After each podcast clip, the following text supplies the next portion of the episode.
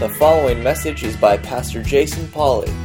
More information from Harmony Bible Church is available at www.harmonybible.org. When peace like a river attendeth my way, when sorrows like sea billows roll, whatever my lot, thou hast taught me to say, It is well, it is well with my soul. Amen to that. Let's pray. Father God, thank you for today. Thank you for your grace and your mercy. God, I pray that you'd be with us now, that you would just guide and direct us in your word, that you would help us to worship you in spirit and in truth. God, that as we look to your word, that you would mold us and make us into the image of your Son, that you would change us. God, that you would just speak to us in such a way that we would not only be hearers of the word, but also doers of the word. God, we ask for your blessing now. We pray these things in Christ's name. Amen. Well, good morning. Welcome to the gathering of Harmony Bible Church. It's a great day to be in the house of the Lord this morning. Amen. We've been working our way through the book of Colossians, and we took a brief break last week, but we're stepping back into Colossians. We're going to look at Colossians 3, starting at verse 22. And as we've kind of worked our way through Colossians, we've seen that. Um, I gotta have my water.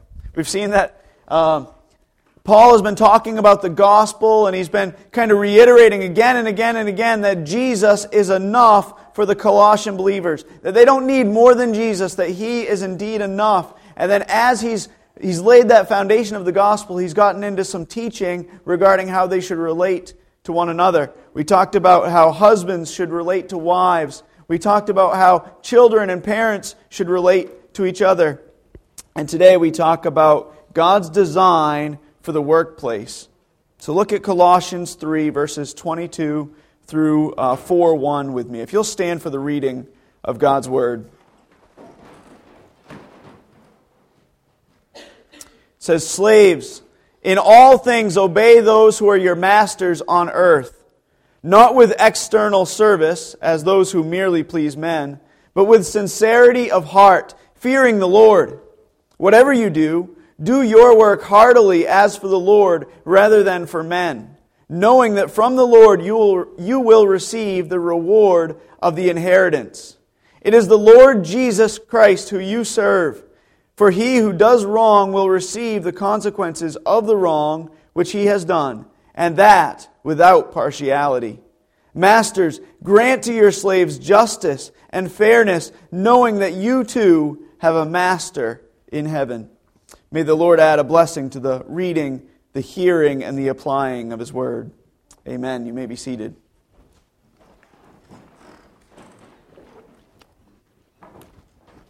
So, before we get too far ahead of ourselves, I want, to, I want to, just like the last couple of weeks, I want to start with some assumptions from which we'll be examining today's text.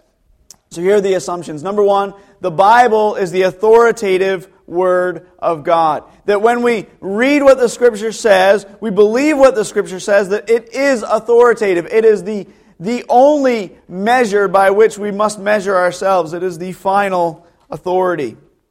Number two, the teaching contained in this passage is not cultural, but universal.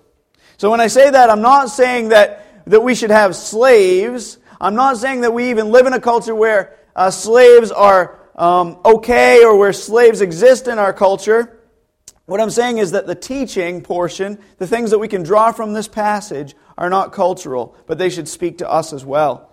And then, thirdly, in light of that, this teaching applies to every single one of us. So, whether you're young or old or working or retired or you're a stay at home mom, whether you're a kid or you're a middle aged drummer, this passage applies to all of us, right? And then, fourthly, this passage is not primarily about slavery. This passage deals more, uh, has a greater uh, teaching than just that of slavery. There's something far bigger at stake, and it's the gospel of Jesus Christ. So, while this passage is not primarily about slavery, I feel as though we must address the elephant in the room, so to speak.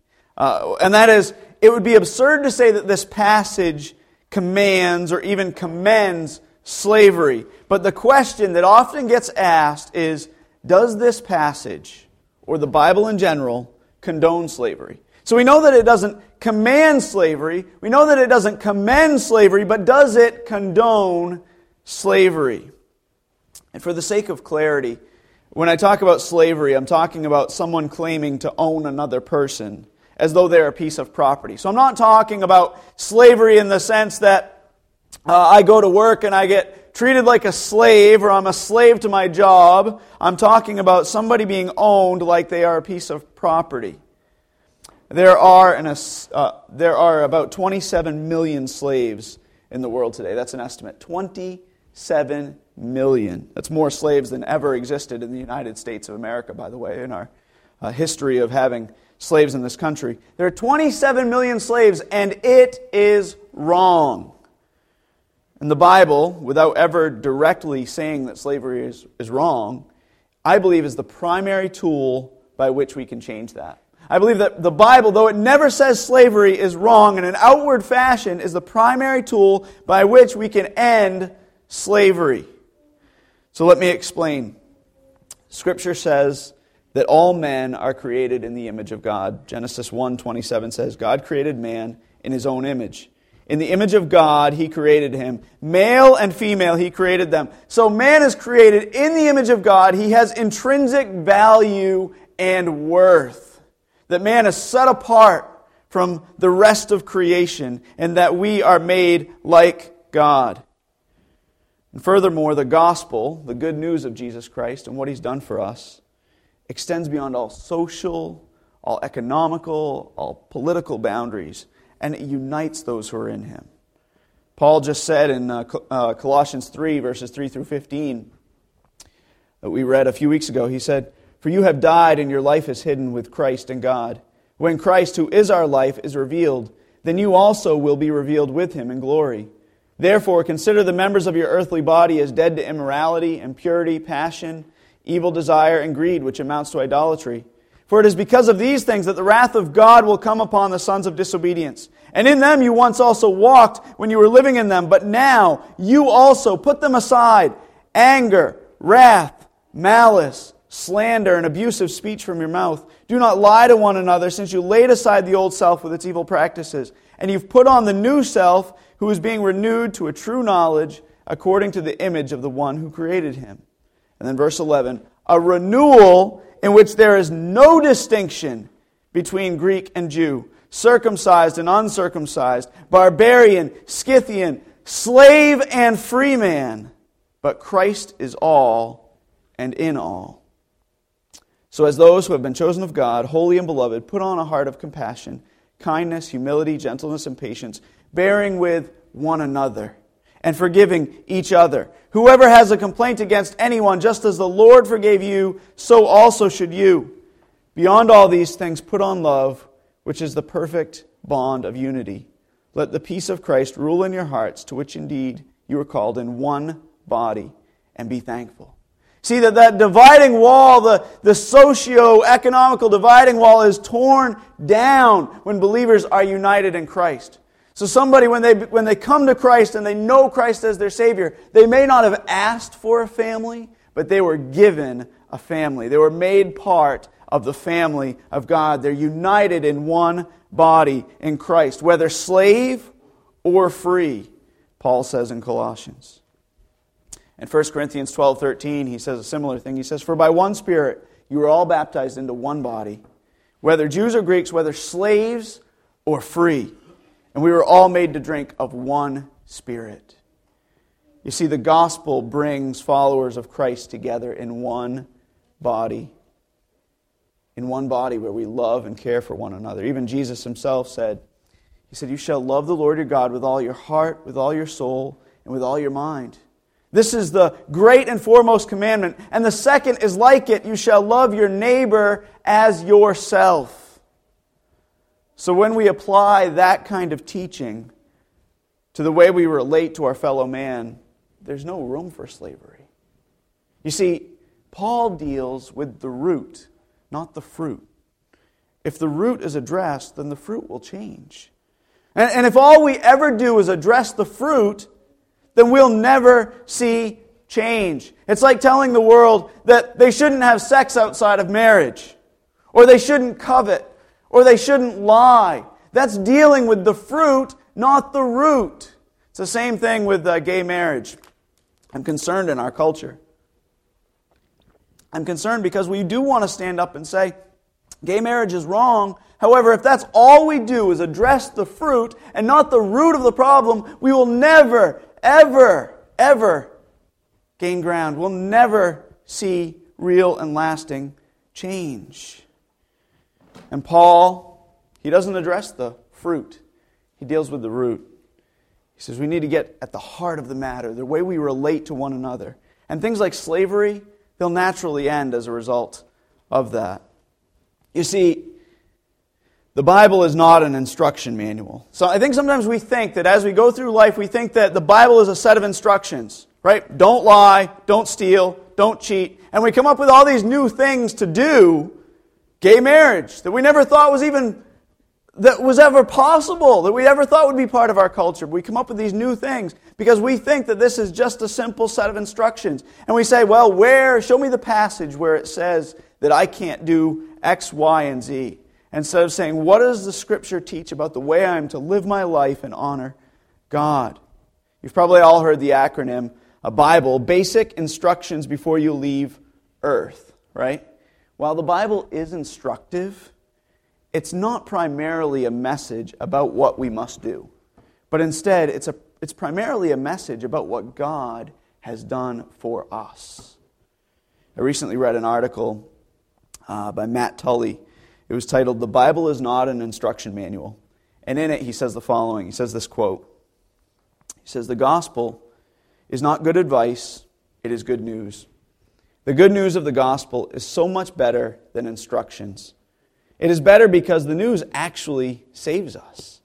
The gospel is the ministry of righteousness because it announces not just the blank slate of sins wiped out, but the full credit of Christ's perfect obedience credited to us. As we look out into the world and into our churches, we think we know what will fix everything. We'll just tell them to get their act together. Thus, all the instructions. But what will really save the lost world? Let me tell you, none of our complaints against it. What will transform the hearts of the people in your church? No amount of your nagging. What will motivate people to real life change that begins with real heart change? Not all the helpful tips in the universe. According to the Bible, only the gospel is the power for salvation. We must stop treating the gospel as though it were power enough for conversion but falls short of empowering all the practical matters of faith that come after. End quote. It's powerful. See, the Bible is not primarily a list of do's and don'ts. It goes far beyond saying whether or not slavery is right or wrong. It is instead about how God has freed us from slavery, how God freed us from slavery of sin. John 8, 34 and 35, Jesus said, Truly, truly, I say to you, everyone who commits sin is the slave of sin. The slave does not remain in the house forever, but the son does remain forever. So if the son makes you free, you will be free indeed. You see, believers are no longer in bondage to sin. We're no longer, we no longer need to submit to sin, for Christ has set us free. And when we understand that message, it will change our views on slavery. See, the gospel changes everything. I think sometimes we live in this world where we think that the gospel is designed to save us, and then we need to somehow get our act together and we need to live right before God apart from that experience of the gospel. The gospel is what changes our views. That's why I'm always saying we need to keep the gospel in front of us all the time. Remember the gospel, because the gospel is the power to change our lives and the world around us. So, with that in mind, knowing that the gospel will change our views on slavery, I've titled this message, God's Design for the Workplace. Not because I think our experience in the 21st century uh, is like, can be likened to slavery, but because the principles that can be drawn from this text have strong application for us today. So let's get a closer look at these principles by first looking at what Paul says to slaves and then what he says to masters. Look at verse 22 with me. Verse 22 says this Slaves, in all things obey those who are your masters on earth, not with external service as those who merely please men, but with sincerity of heart, fearing the Lord. Just like in previous sections, Paul gives us first the mandate and then the motive. The mandate is slaves, in all things, obey those who are your masters on earth, not with external service as those who merely please men, but with sincerity of heart. The word obey is the same word used in verse 20, where Paul told children that they should obey their parents. If you remember from uh, before, it, it carries the idea of heeding specific instructions. Essentially, Paul is telling slaves to do as they are told. He's saying, Do as you are told by those who are your masters on the earth. The Greek more literally says, Those who are your masters in the flesh. The obvious implication being that their authority is limited and it's subject to the one who has ultimate authority, the one who has authority over all things, God Himself. So, just like with wives being subject to their husbands, children obeying parents, slaves are called to be obedient in all things, so long as they're not being asked to disobey God. Hence the warning in 411, right? When he says, uh, 4.1, where he says, Slaves, you too have a master, one who is in heaven. So he says, make sure uh, that or masters, you too, uh, you too have a master who is in heaven. He, he wants them to understand that the masters are subject to God ultimately. But Paul doesn't end with saying, Obey those who are your masters on earth. He goes on to say, Don't just obey them, but obey them not with external service, as those who merely please men, but with sincerity of heart. In other words, don't just obey when the master's looking, right? Obey all the time. Don't just aim for outward conformity. It's like uh, sometimes we'll, we'll have a conversation, especially when our kids were younger, we'd have a conversation with our kids, and we would want them to say sorry. But saying sorry is just outward conformity, right? What we really were looking for was inner change. We really were looking for that. And the problem is, as parents, you can't control that. You can't make that happen. You can facilitate that, right? If, you're, if you get into a fight with your spouse, what you want is your spouse not just to say, Oh, I'm sorry. Right? That's outward conformity. You want, instead, inner change.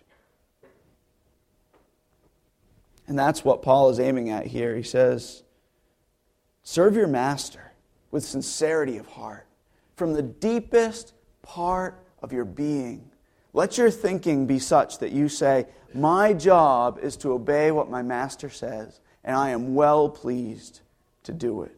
That's a tall order. Imagine being a slave.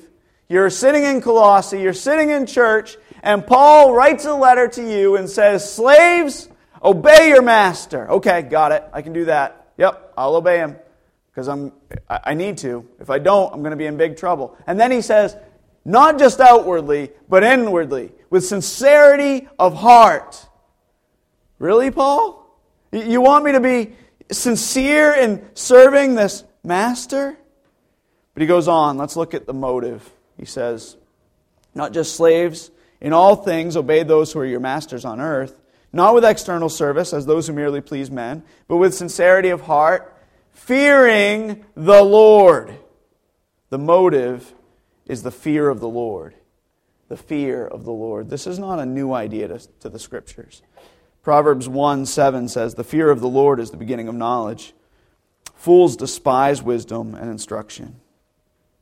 Deuteronomy 10:12 says, "Now Israel, what does the Lord your God require of you but to fear the Lord your God, to walk in all his ways and love him, and to serve the Lord your God with all your heart and with all your soul, and then verse 20 goes on to say, You shall fear the Lord your God. You shall serve him and cling to him, and you shall swear by his name. So, what does it mean to fear the Lord? I think sometimes in our culture, we talked about this in Sunday school, we present this idea that God is love. And he is, by the way. But we present this idea that God is love to such an extent that we forget that he is also holy and just and righteous. And the end result, when we forget those things, is that we miss what it really means to fear the Lord. Many would say that fearing the Lord means respecting Him. I may have even said that before myself, that, that fearing the Lord means respecting Him, and that's partially true. However, while fearing the Lord includes respect, I think it goes so far beyond that. I mean, I respect T, right? But I don't fear T. Well, maybe a little, but I don't fear T, right? It's different.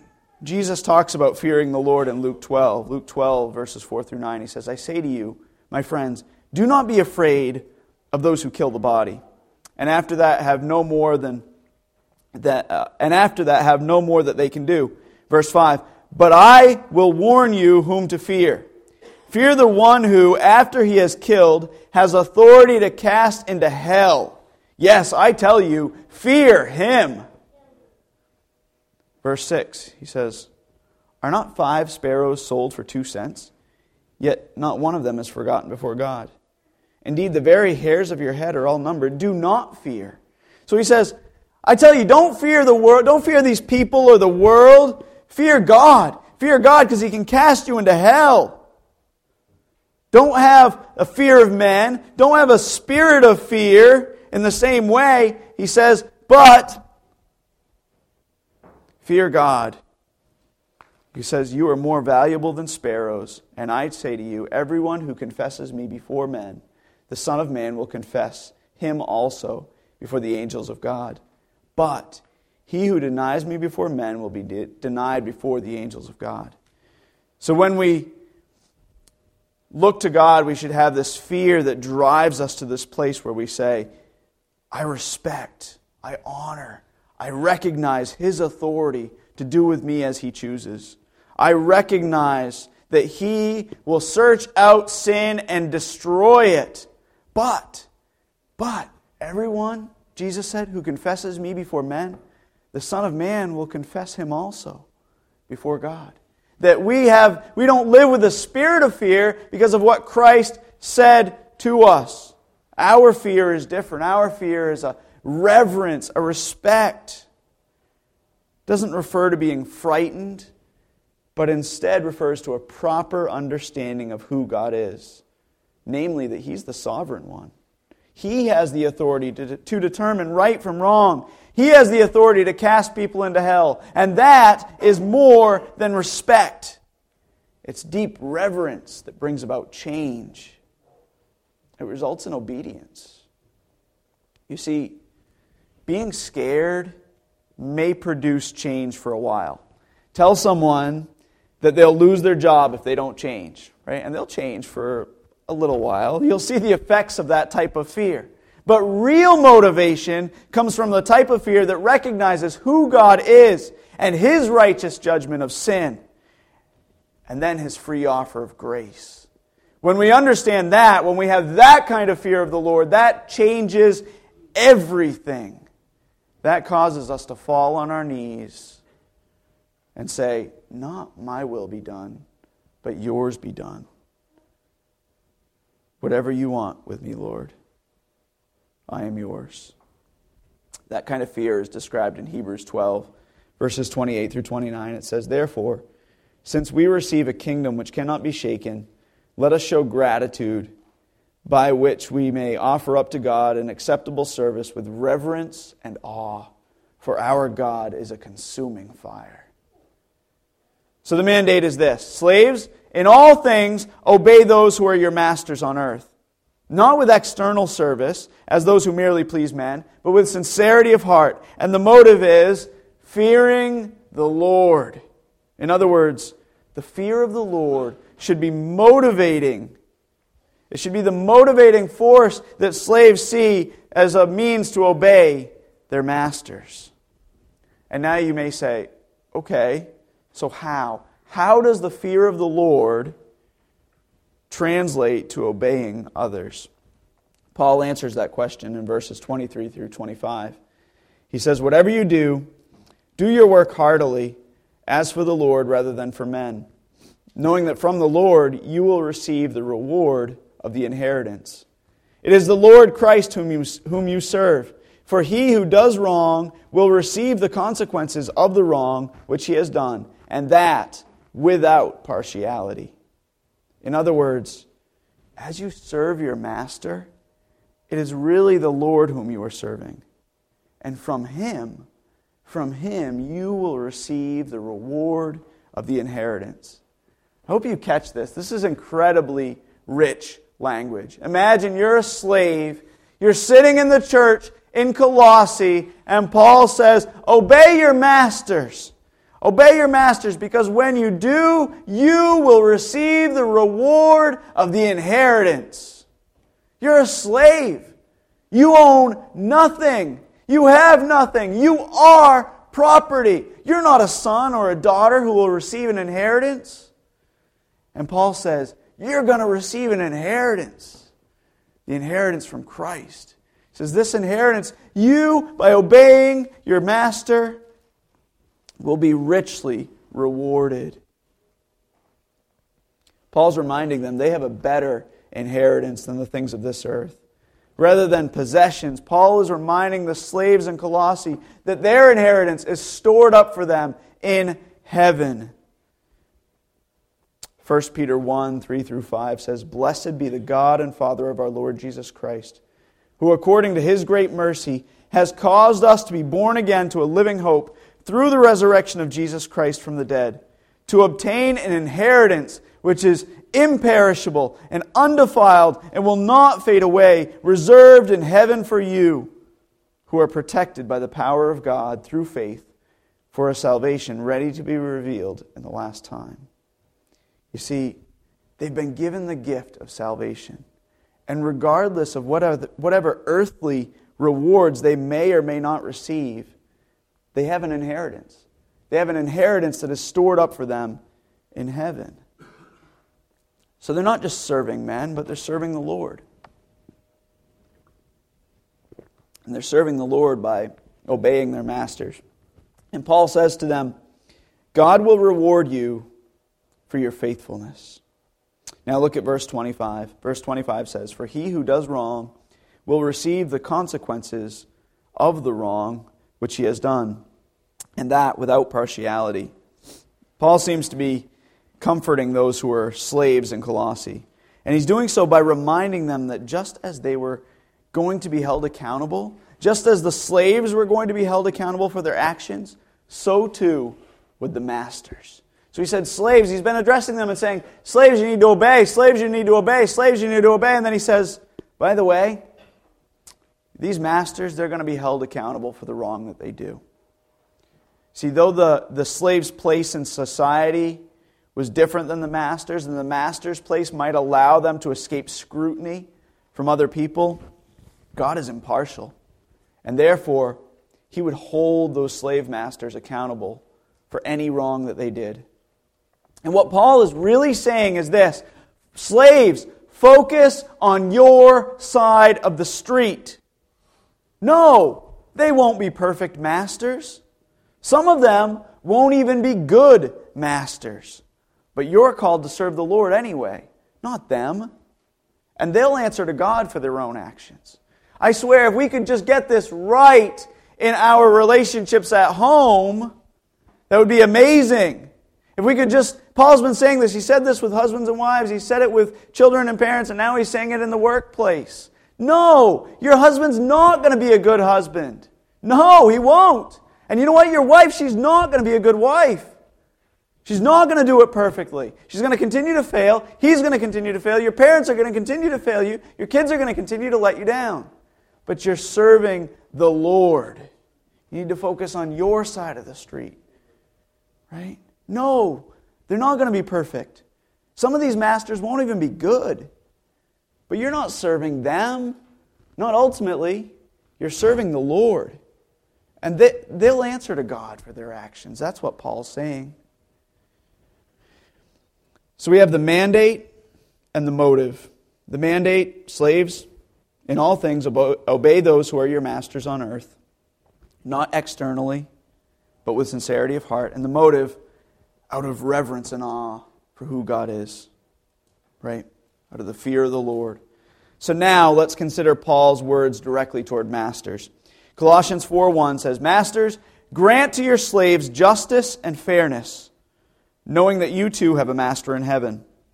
Paul doesn't spend a lot of time here, and I don't, I don't feel the need to either, especially since we're running close to 12 o'clock, right?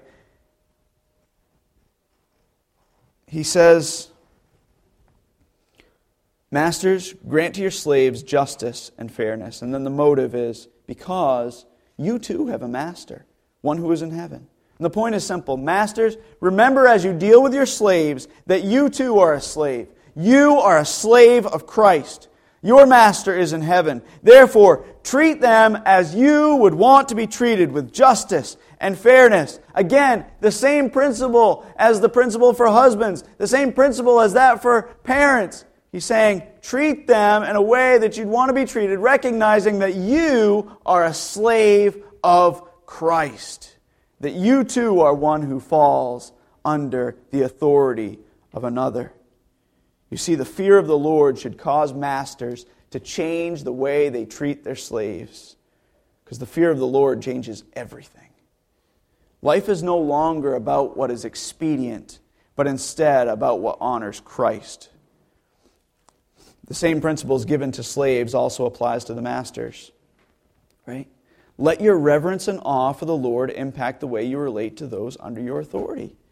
If Christ himself can if Christ himself came to be to, came to serve and not to be served, right? Then masters should also do the same. So this letter is written to the church in Colossae, and I think I would miss something especially important if I just glossed over this fact. Within the congregation in Colossae was a well-known master, and his name was Philemon. Um, and in the pages of Scripture, we have this personal letter that Paul wrote to Philemon regarding a slave named Onesimus. And it's possible, it's likely, because we read later in Colossians that Onesimus delivers this letter to the Colossians, to the Colossian church, that Onesimus actually was bringing both this letter and the letter uh, written to Philemon at the same time. So Philemon 10 through 16 says this. He writes this letter to Philemon regarding the slave Onesimus.